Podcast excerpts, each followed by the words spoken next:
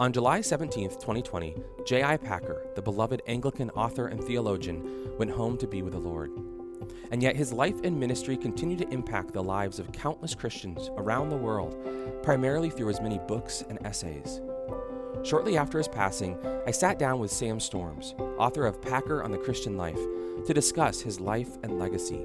Today, we're excited to reshare that interview in honor of the release of a beautiful commemorative edition of the book that Packer is most well known for, Knowing God, now available from Crossway. Let's get started.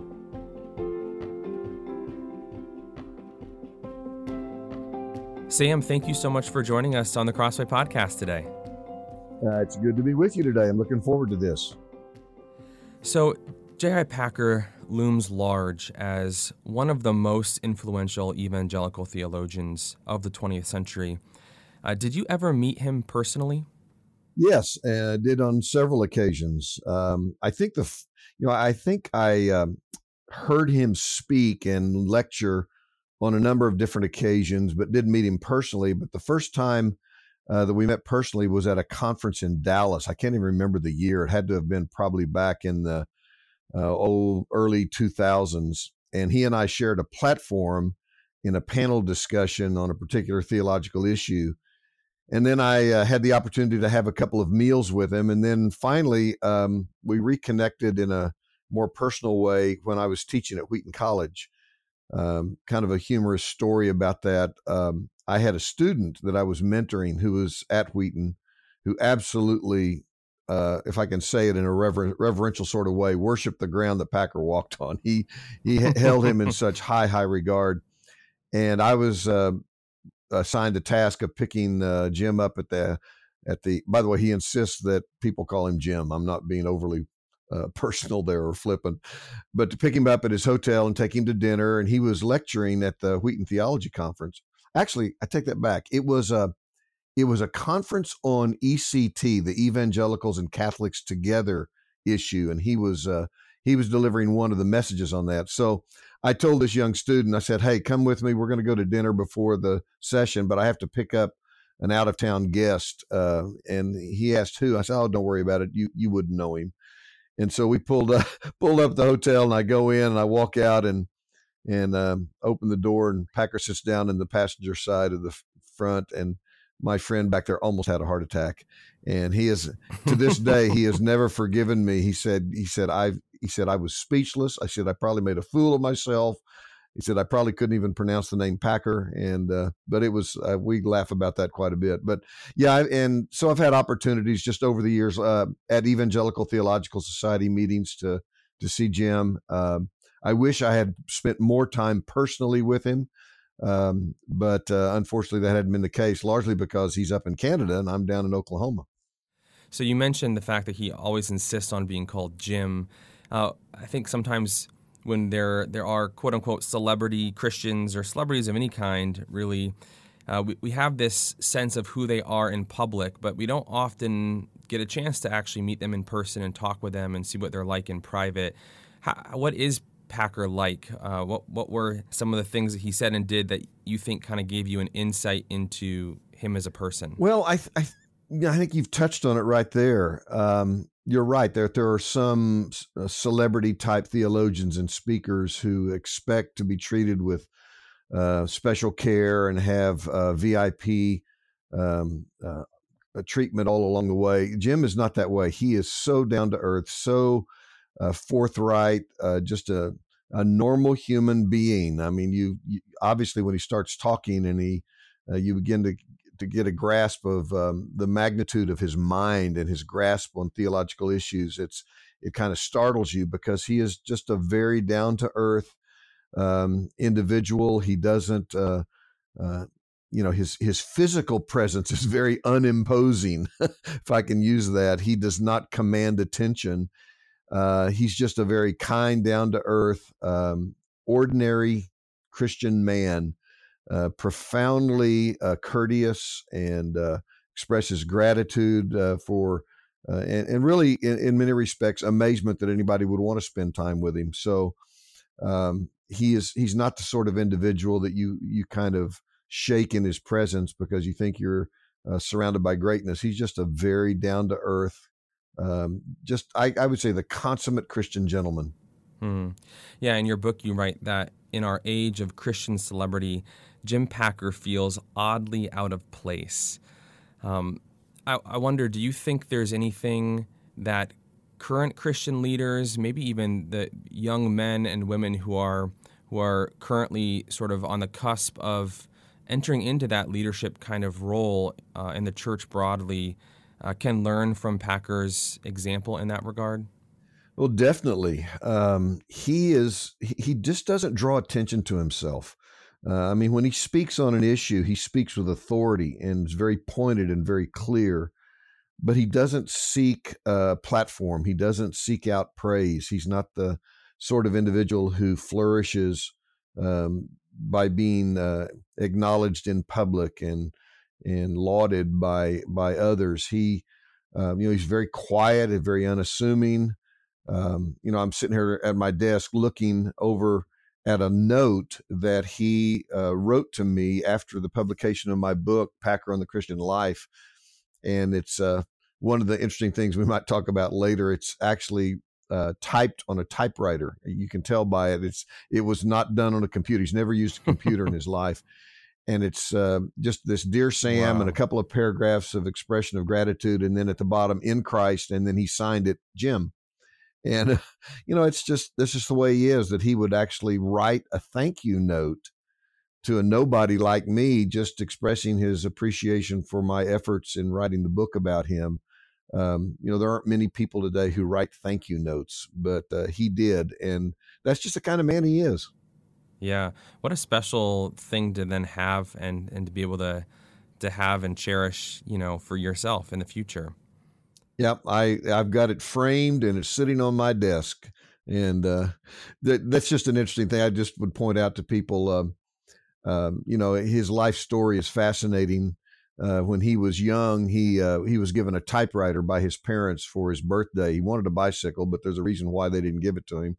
Um, we can get into that in a minute if you want to, but um, he has always done his work on a on an ordinary typewriter. Uh, he's he's not technologically sophisticated. I don't think he owns a cell phone. Um, the only way you can get in touch with him really is through fax, and um, and because uh, I don't I don't have his email address. I don't know if he does email. I guess if he doesn't have a computer, he probably doesn't. Um, but uh, wow. you know, just I, I, I want to say to him, gosh, Jim, do you realize how productive you could have been if you had used a laptop and a word processor and uh, yeah, with spell, spell check. check. and all those things. Although I don't think his spelling needs checking, trust me. But mm. so, what do you think you would if someone were to sit down with him today and uh, kind of open up their computer or pull out their phone and uh, show him Twitter. What do you think he would think about it? I I don't really I have no idea. I don't know what he would do with that. Um, he would he would probably laugh, or he might ask, "What is that?" or uh, "Is it really worth it?" or some such notion. But in his dry British wit, he would probably have some uh, insightful comment to make. Yeah. So so maybe take us a little bit back. Give us a brief sketch of Packer's life. Where was he born? When was he born? And kind of what was his childhood like? Yeah, I think if my if my dating is correct, he'll turn 94 uh, in July of this year. Uh, was born see born in 1926, so I think that would make him 94 this July. Um, born in uh, Gloucester, England. Um, he, there was a, a, decisive event in his childhood that really shaped uh, the rest of his life. He was uh, chased from uh, the playgrounds of a young school uh, by a bully and ran out into the street and was struck by um, a bread truck driver and uh, suffered a very serious head injuries. In fact, people today they see Jim in person, they see what's they wouldn't ask him, but they noticed this indentation in his forehead, on the right side of his forehead. Um, well, he had what they called a depressed compound fracture of the frontal bone on the right side of his forehead and had injury to the frontal lobe of the brain. They they feared that uh, he would have serious brain damage, but if anything, it stimulated his brain. Um, but what it did was it forced him uh, to a life of seclusion and somewhat uh, solitude and a little bit of isolation. He couldn't play with his friends. That's the reason why his parents wouldn't get him a bicycle for his birthday. and uh, he just took to reading and writing.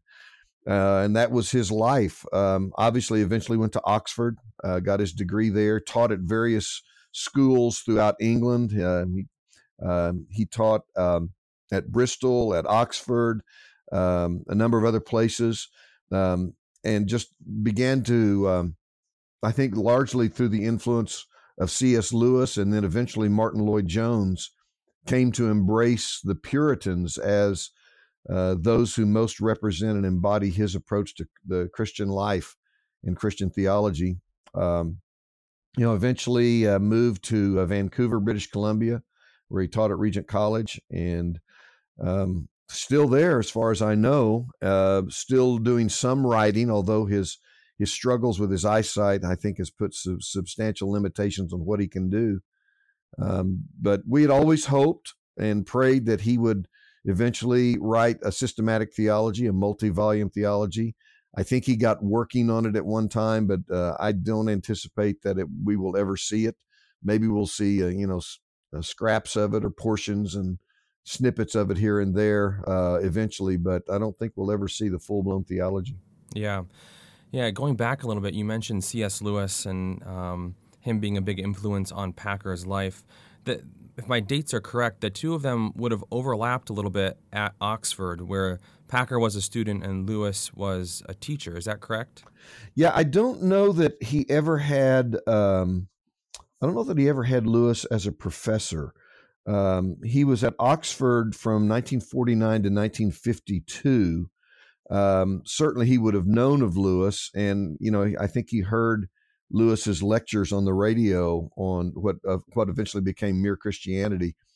Um, so I don't know how extensive his personal face to face interaction would have been, um, but um, he certainly was influenced by Lewis, more so by Lloyd-Jones. Uh, I think Packer would say that um, Lloyd, in fact, he he has said in his writings that Martyn Lloyd-Jones was the greatest Christian man he ever knew. Um, so, um, so yeah, th- there were certain significant influences on the development of his life and his thinking.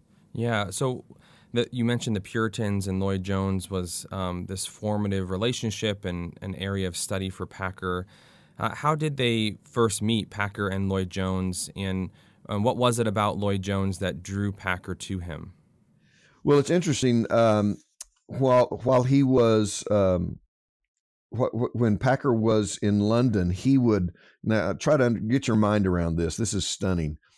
On Sunday morning, uh, he would go to All Souls Langham Place and listen to John Stott preach. And on Sunday nights, he would go down to Westminster Chapel and listen to Martyn Lloyd-Jones preach. I mean, that was his wow. Sunday fare. I mean, can you imagine that? Um, while he uh, was attending um, Westminster Chapel, and got to know Lloyd-Jones, they launched um, the, what was called the Puritan Conference. And I think it was uh, in the early 50s, and it lasted until about 1966. And so he and Lloyd-Jones partnered together to host this conference on the Puritans. And uh, it was a it was a magnificent way of introducing the evangelical world to the Puritans because the Puritans had had long been, uh, you know, forgotten, and uh, it was largely through Packer's and Lloyd-Jones's influence and the Banner of Truth Trust that a lot of the uh, writings of the Puritans uh, finally were brought back um, into uh, the hands of Christians everywhere. And the Puritan Conference lasted for, I think it was until about 1965 or 66, and then there was an unfortunate split between Packer and Lloyd-Jones that I can go into if you want me to. That uh, it was very, very sad, very unfortunate in terms of how it affected their personal relationship. But Packer never lost his respect and his love for Lloyd-Jones. And long after that split occurred, he still, as I said a moment ago, referred to Lloyd-Jones as the greatest Christian man he ever knew. So Lloyd-Jones's uh, verse by verse exposition of Scripture just that methodical, slow, line upon line treatment of the text is what drew Packer to him. And I think had a great influence on the way Packer views scripture and the responsibility of a of a pastor to preach. Mm, yeah. Yeah, I want to return to to that split that you referenced between Packer and Lloyd-Jones. I'm curious to I want to hear how that what that might reveal about Packer the man and the theologian. But maybe even before getting there, what, what was it about the Puritans that captured Packer's heart? Well, there were several things. He talks often about their realism. In other words, they're just very realistic about life, about their struggles. Um, he he really appreciated how they were rooted in Scripture, their high view of biblical authority, um, their very strong emphasis on the life of the local church uh, had a tremendous impact upon him. Obviously, their Reformed theology, um, their their emphasis on the sovereignty of God, their emphasis on practical Christian living, just the daily responsibilities of um, of following Christ, of living according to the Word of God. Um, I think all of those things were what drew him. Um, maybe especially uh, coming back to this thing about the realism of the Christian battle with sin, with indwelling sin. Uh, a, a, significant moment in Packer's life uh, happened when he was at Oxford, and uh, um, some individual donated a large collection of books uh, to the Christian Union there, and Packer was given the responsibility of kind of cataloging them. And while he was doing it in the basement, in this musty basement, he came across a set of the works of John Owen, kind of the maybe the consummate Puritan. And um, they the pages hadn't even been cut. He had to slice open the pages uh, one by one, and he came across Owen's treatment uh, called "The Mortification of Christian Sin," and, and another one called "On Indwelling Sin in the Believer." And he read these and it, it literally transformed his life. He he he saw the realistic uh, assessment of Owen like yes, sin is an indwelling reality in the Christian. It's a constant daily battle, and I think Owen more than anybody else um, just captivated his heart for a Puritan perspective on the scriptures and on Christian living. Hmm. Yeah, I'm struck that even today, uh, the Puritans often sort of uh, get a bad rap, or that word itself, puritanical, can kind of have these very negative connotations. Maybe less so today because of the work of people like Packer and, and Lloyd Jones. But what would Packer say to that idea that the Puritans were this cold, harsh, austere, joyless uh, group of Christians that we would do well to kind of forget about? Well, he would say you have obviously not read them, because when you read the Puritans, you discover a, a vivacious, joyful um, um, perspective on life, on family, on marriage, on just the, the, the ordinary daily delights that God has provided to us. Uh, um, so yeah, Packer would just simply say that is a misconception that is based on the word Puritan, which people, you know, like you said, they take this word puritanical as meaning austere, legalistic, uh, uh, you know, abstinence to the highest degree. Well, that's not what the word Puritan means anyway. It means the, it actually was used to refer to the desire on the part of those individuals to purify the church from the all the external uh, ritualistic trappings of uh, the, of Roman Catholicism, and to to return to a more pure and um, more biblically rooted approach to Christian worship. But if people if people want to really understand the Puritans, Packer's book, it's called A Quest for Godliness, is his treatment of the Puritans, and it is superb, and it will, I think, bring a, a real clarification to misconceptions. Uh, so so yeah, Packer would say obviously you haven't read them, and uh, Packer has, and this book, A Quest for Godliness, is is excellent. It's a good place to begin. Yeah, yeah. So, so then you, you referenced that the Puritans are kind of what brought Lloyd Jones and Packer together, and they enjoyed this, you know, close friendship for many years. Started this Puritan conference, and then uh, in the the mid to late '60s, everything kind of fell apart. Uh, wh- what happened? Well, there was a conference, and here's the interesting thing Packer was not present at the conference. He was actually back in Oxford at his home. But there was a conference held, uh, I believe it was held at Westminster Chapel, and um, at this conference, Martyn Lloyd-Jones stood up and made an appeal to evangelical pastors to withdraw from liberal denominations. Uh, Lloyd-Jones was very concerned about the theological drift of the Church of England.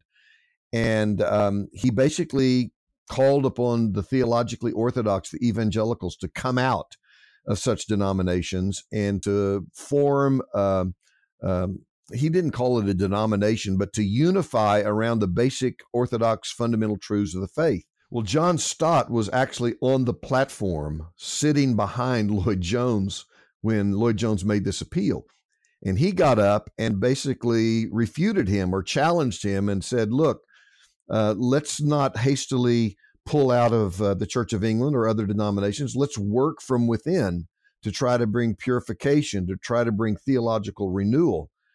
Um, and so it was a it was a very public, visible disagreement about what to do. Lloyd Jones said these the, the Church of England, these denominations are corrupt, they're drifting left, pull out.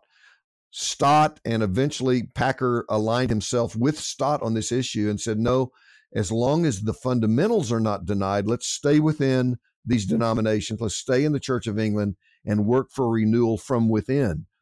And uh, sadly, um, it did create something of a of a split between the two. Um, Packer stayed in England for about another 13 years, but many believe that it was this event that that prompted Packer in part to move to Canada because there were a number of evangelicals who thought he had betrayed uh, their commitment to evangelical orthodoxy. Of course, nothing could be further from the truth. Um, but Packer was committed to the Church of England. He felt like God had called him to stay within it and to work for reform and renewal within. Lloyd Jones said, "No, we got to pull out." Uh, so it was a it was a very sad and uh, and unfortunate uh, division. But as I said, um, Packer remained very, he never criticized Lloyd Jones publicly or in his writings. He always praised him, always honored him, even though they did have a fundamental disagreement. Mm. I wonder, did, did Packer ever talk about the split later in life? And you know, did he ever change his mind or think differently? Or did he, does he still feel that that was the right decision at the time?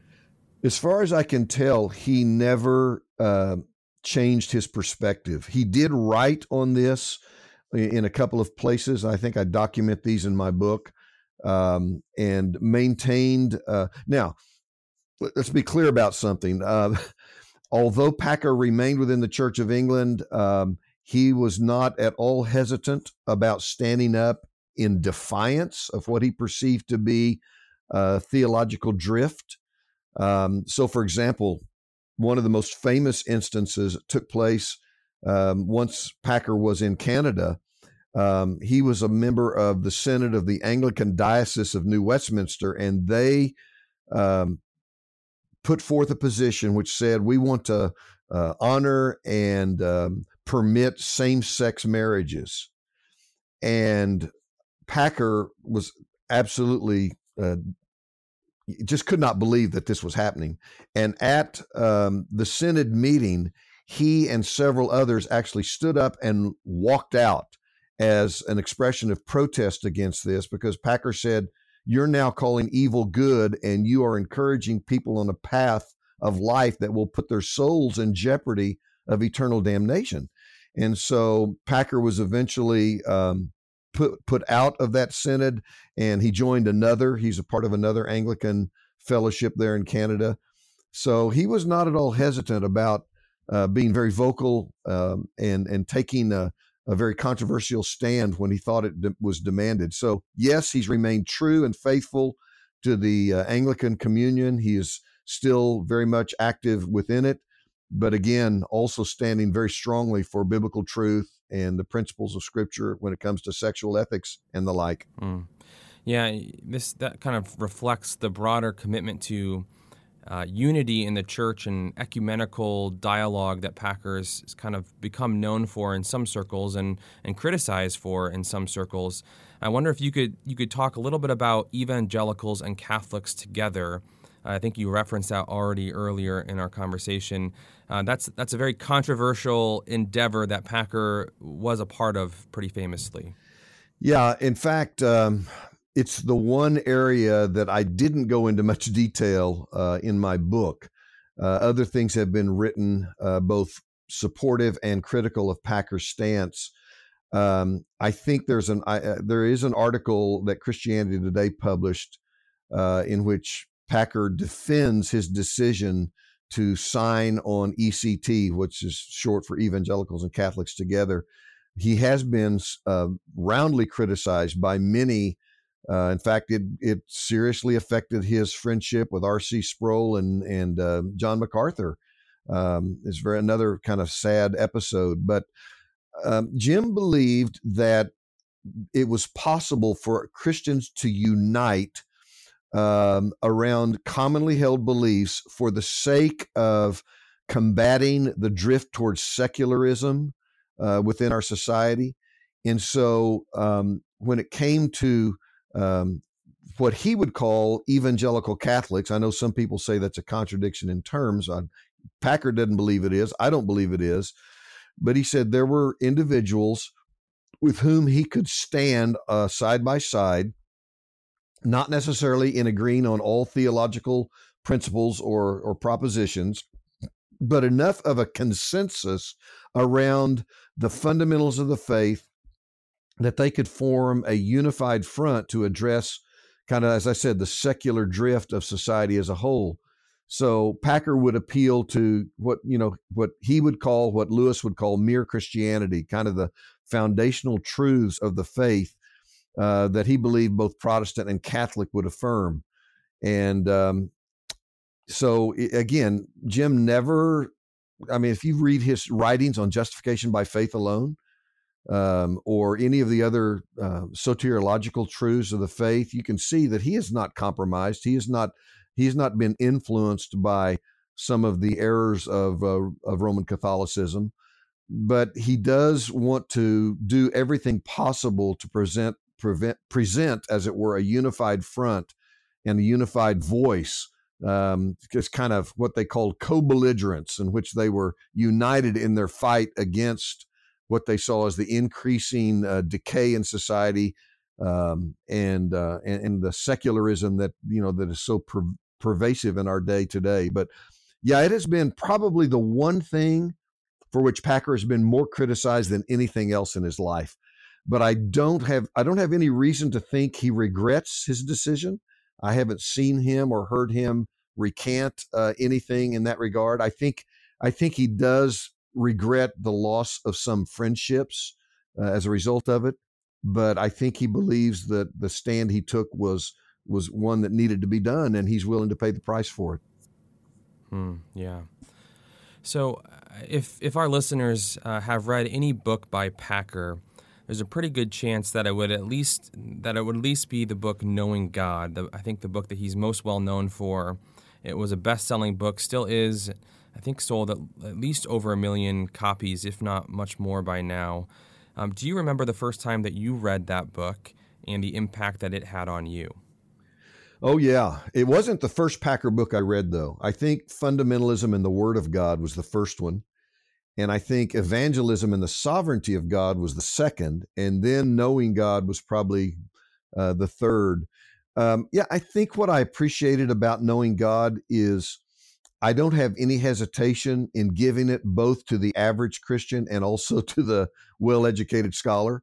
Uh, that's the that's the genius of J.I. Packer is that he is able to write in a way that is deep and substantive and therefore informative to the to the highly educated scholar and and to the people in the academy and yet at the same time write in such a way that it informs and challenges and encourages the average christian so he he is he, it, that's a hard middle ground uh, to to maintain and yet i don't know that anybody has done it any better than he has so uh, some people have said they found uh, knowing God a little bit too challenging. Others have said not quite challenging enough. But um, I think it's just a wonderful treatment. It actually came out of a series of of radio lectures that he gave in England on the the attributes of God. So yes, I would I would highly recommend it. It's one of uh, obviously his most popular and uh, book. There are numerous others that probably a lot of people don't know about that I wish were were more widely read as well. His book, Rediscovering Holiness, is just remarkable. It's one of the best treatments of the Christian life I've ever read. Uh, his book, Keep in Step with the Spirit, even though I have some disagreements with him on, on spiritual gifts, it is a superb treatment of the Holy Spirit. Um, his book, um, uh, Truth and Power on the doctrine of Scripture is is wonderful. He has a book on prayer. Uh, one of his one of his most in um, I think enjoyable books is one called Hot Tub Religion. that might be a surprising one for most of our listeners. Yeah, he he his experience in a hot tub caused him to start thinking about the approach to Christianity that a lot of people have today. That it's a it's just this relaxing, passive, uh, uh kind of um, physically sensuous approach to life, and it, it, he uses that as a way to challenge the uh, um, he what he perceives as the misperception of the nature of true Christian faith. So, but yeah, there are so many other uh, treatments, uh, things that he's written on that are so helpful. I just wish people would dig into them and that he would even get a wider reading than he currently has. Mm. Even the title to that book, uh, maybe getting back to something we talked about earlier, it makes me wonder What's Packer's sense of humor like? He seems like he, he doesn't necessarily take himself too seriously and and can laugh at himself or laugh at a situation. Oh yes, yeah. The old idea that you know the British are not very uh, joyful or overt in their humor um, doesn't work with Packer. Now it's a dry wit, of course, but uh, he is he is remarkably joyful. In fact, that's really what the book Hot Tub Religion focuses on is the the reality of joy um, in the Christian life. I, I, don't think he's ever actually used the language that John Piper coined, but I, Packer is most certainly a Christian hedonist, and um, and focuses on the joy and the delight and the deep satisfaction we find in Jesus. Uh, so um, yeah, he kind of shatters the image of the tight-lipped Brit who who doesn't know how to laugh or enjoy life. He is a and again, by the way, that's a character. I hope all my British friends know that I don't I don't believe that about them. I don't want to get emails and phone calls saying no. I'm I'm saying that's a caricature of the British, and it certainly is shattered by Jim Packer. Yeah, yeah. So another another way that Packer has famously described himself is as a latter-day catechist. What did he mean by that? Well, I think what where that came from was his lament at how poorly taught Christians are in the local church today. Um, there's this loss of um, of just the basics of learning Christian doctrine, Christian truth, biblical teaching, and he wanted to see restored in the life of the local church um, this approach to just the fundamentals of the faith, just the basic uh, Christian uh, doctrines being ta- taught line upon line, point upon point. And so um, I, I, think he is deeply bothered. In fact, I know he is by um, the loss of um, of a desire for um, going deeper in the knowledge of who God is and the fundamental truths of the faith. Because apart from those, Packer is convinced um, that there will never be any successful Christian life. There will never be any um, possibility of actually uh, growing uh, deeper and uh, understanding God in a more vibrant way. So it's language that isn't common uh, among a lot of evangelical Protestants. We we hear catechism, and most people think of uh, Roman Catholicism because they you know they have produced a formal catechism but it just simply means a commitment to to uh, teaching a methodical systematic approach line upon line to the basic principles of christian truth um, and he, he, has in fact in some of his writings he has outlined um, the you know the principles uh, that he would cover in a class or as he would lecture and it's a very comprehensive approach to christian teaching uh, and he just wants to see, basically, the bottom line is he just wants to see that restored to the church. Um, he, he, he is, it, it, may be, in fact, a little bit of a pushback on his part to the topical, anecdotal type of preaching and teaching that we have so prevalent in Christian churches. And he would say, let's return uh, to the foundational principles of Scripture, to the line upon line, verse by verse, exegetical preaching and and focus in on the themes of scripture and let's dig deeply into them on a consistent systematic basis that's kind of what he has in in mind uh, as he calls the church to to return to what he would call catechesis. Mm. I wonder, what do you think he would say to someone listening right now who who hears that, uh, but uh, maybe feels like I, I don't know if I'm cut out for this the theological conversation and all these terms and these words and the kind of formal structure and uh, systematic structure of some of these categories. It seems like many churches, uh, as you've noted, have shied away from from pressing in on those theological doctrines, those formal conversations, uh, in favor of, of of maybe something a little bit more quote unquote accessible to the average Christian. Uh, how would Packer respond to that? There's one line that I can't remember in what book uh, he wrote it, but it has stuck with me for all of my life. It's simply this bad theology hurts people. Bad theology hurts people. Um, and I, it may even have been in Hot Tub Religion where I first read that. And his point is that how you live, the decisions you make day in and day out, the ethical choices, uh, the goals you set for yourself are shaped by what you believe to be true about God and reality. And if what you believe is not well founded in scripture, it's not based in the truths of God's word, you're going to be misled, you're going to be deceived. Uh, you're going to eventually um, hit rocky times, especially when suffering comes upon you, and you're not going to be able much, certainly not to thrive, if even to survive. And so Packer would, I think he would be happy with reversing that statement and saying good theology helps people. It helps people formulate um, you know, ethical principles. It, it informs how they um, make choices, how they set goals for themselves and for their family. Um, so, this idea that somehow we can thrive as Christians and become uh, more and more like Jesus, which of course is the goal of sanctification, apart from having our minds transformed by the truth of who God is and what He's done for us. And Jesus Packer would say it's just impossible. It's not going to happen.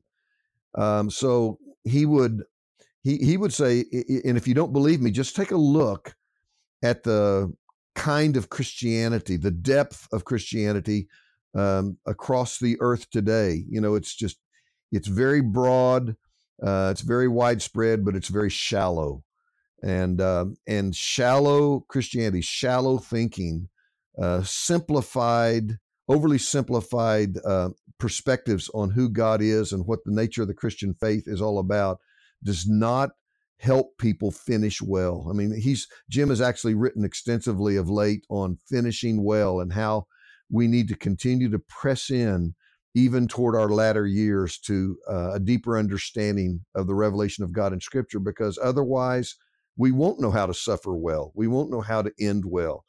And of course, we see that so often today in the church with people just kind of apostatizing, spinning out of control, uh, abandoning their faith, um, yielding to the pressures of the secular society around us. So I would just, I would just say once again, bad theology hurts people. That, that is uh, really kind of the, um, the cry of J.I. Packer, and hopefully people will listen to that and uh, and take note of it and and make the the decisions to to dig deeper into the Word of God and to read those who've written on these issues, like Jim Packer, uh, more consistently. Yeah, yeah, and he's such a great example of someone who, to your your point earlier, uh, even in his later years, as his health has failed, uh, he hasn't pulled back from devoting himself to the ministry that God has given him to do, and uh, that makes me wonder if you had to summarize Packer's legacy in, you know, one to two sentences. Well, what would you say that that is? I think one would be theology for the sake of the church. Uh, and the reason why I put it in those terms is because Jim Packer is one of the deepest theologians and the, and the, and the most precise and profound thinkers that you will ever come across. But he always did it and wrote uh, in response to it for the sake of the church. He was um, he was never, although he he was in the academy, so to speak, um, for most of his life all of his thinking, all of his theologizing, all of his writing was for the sake of the average Christian in the local church. So he had um, he had a profound emphasis in all of his writings on what we would call spirituality, How are we changed? How are we transformed? Uh, so that is one thing, and that that leads into the second. And um, he is, I think, perhaps the most since John Calvin himself, um, the man that we call a theologian of the Christian life. The the whole issue of sanctification, of what he calls consecrated holiness to God, daily living uh, in the light of the truth of the gospel, and how we're changed, and how we're how our inner promptings and urgings are transformed. This is I think, the greatest legacy that Jim Packer will leave to the church. Um, you know, Christian uh, sanctification and transformation is can is not just a, a matter of changing external performance and exchanging one set of bad habits for good habits. Uh, it's a matter of the transformation of the heart. And he has written on this in such a penetrating way um, that I, I, I, think is really in, surpassing anything that we have in uh, the evangelical Protestant world since the time of the Reformation. And I think that really, more than anything else, is his lasting legacy. So, if you had 15 more minutes with Packer face to face, time for one last conversation, what's one thing that you would want to tell him? And then what's one thing that you would want to ask him? Well, I, I, I would have to, I think everybody would say the same thing. Thank you. Thank you. Thank you. Thank you for a life well lived. Thank you for not compromising in your latter years. Thank you for not, um, sub, you know, um, submitting to pressure or yielding to compromise or, um, you know, backtracking on your convictions. Thank you for setting an example of what it means to be courageous in your faith and unyielding in your your beliefs. I think that would be the first thing I would say. Um, what would I ask him? Um, boy, that would be that that almost calls for a little more thought. I think what I would ask him would be, "Do you have regrets? Uh, were there some uh, decisions you made that you, if you had to make over in the light of a, a long life lived, that you would do do differently? What would they be?" Um, I would want to ask him uh, to go into a little more detail about the greatest influences on his life beyond people like Lloyd Jones and John Owen and Richard Baxter, who who in the contemporary world, for example, has exerted a influence on him? What does he most look forward to as he enters into the presence of the Lord Jesus Christ? What anticipation fills his heart in terms of uh, uh, the the prospects of death? Um, you know, I would even ask him that. What as you deal with uh, declining health and the prospect of standing in the presence of Jesus, what is it about death that um, that stirs your heart? Is there any apprehension or fear? Um, gosh, there's so many questions I would ask him like that. What advice would he give to me as a as a pastor of a local church and as an author? What counsel would he give to the church at large? You know, what are his greatest concerns about the the direction of Christianity today? Those are some of the things I would want to ask him. And what do you think he would say to you in response to that question about his own death? I think, and just from what I know of the man and what I've read about him, I would think he would talk about the beatific vision, you know, what theologians refer to as that sight or that beholding of the beauty of God revealed in Jesus. Uh, you know, then Revelation, um, last book of the chapter of the book of Revelation, which says, and the saints will see his face. And I think he would say, I, I have this longing to behold the face of my Savior and to be in his presence in uninterrupted communion for, for eternity. I think that's probably the thing that occupies him most in these latter years. Well, Sam, thank you so much for taking the time to talk with us today about J.I. Packer, this this titan of um, our faith, a man that we respect and have learned so much from, uh, and and yet was just a man, a man who um, who who wasn't, wasn't perfect. perfect. Let's you know, yeah, let me just wrap that up. I mean, people hear this this podcast and they're gonna think that somehow he was a sinless uh, perfect. He was not. He was a man who grappled with the reality of sin in his own life, but was very honest and realistic. And he was a human being, but he was a human who was wholly given over to Jesus. Well, thank you so much, Sam. Thanks for taking the time. My pleasure.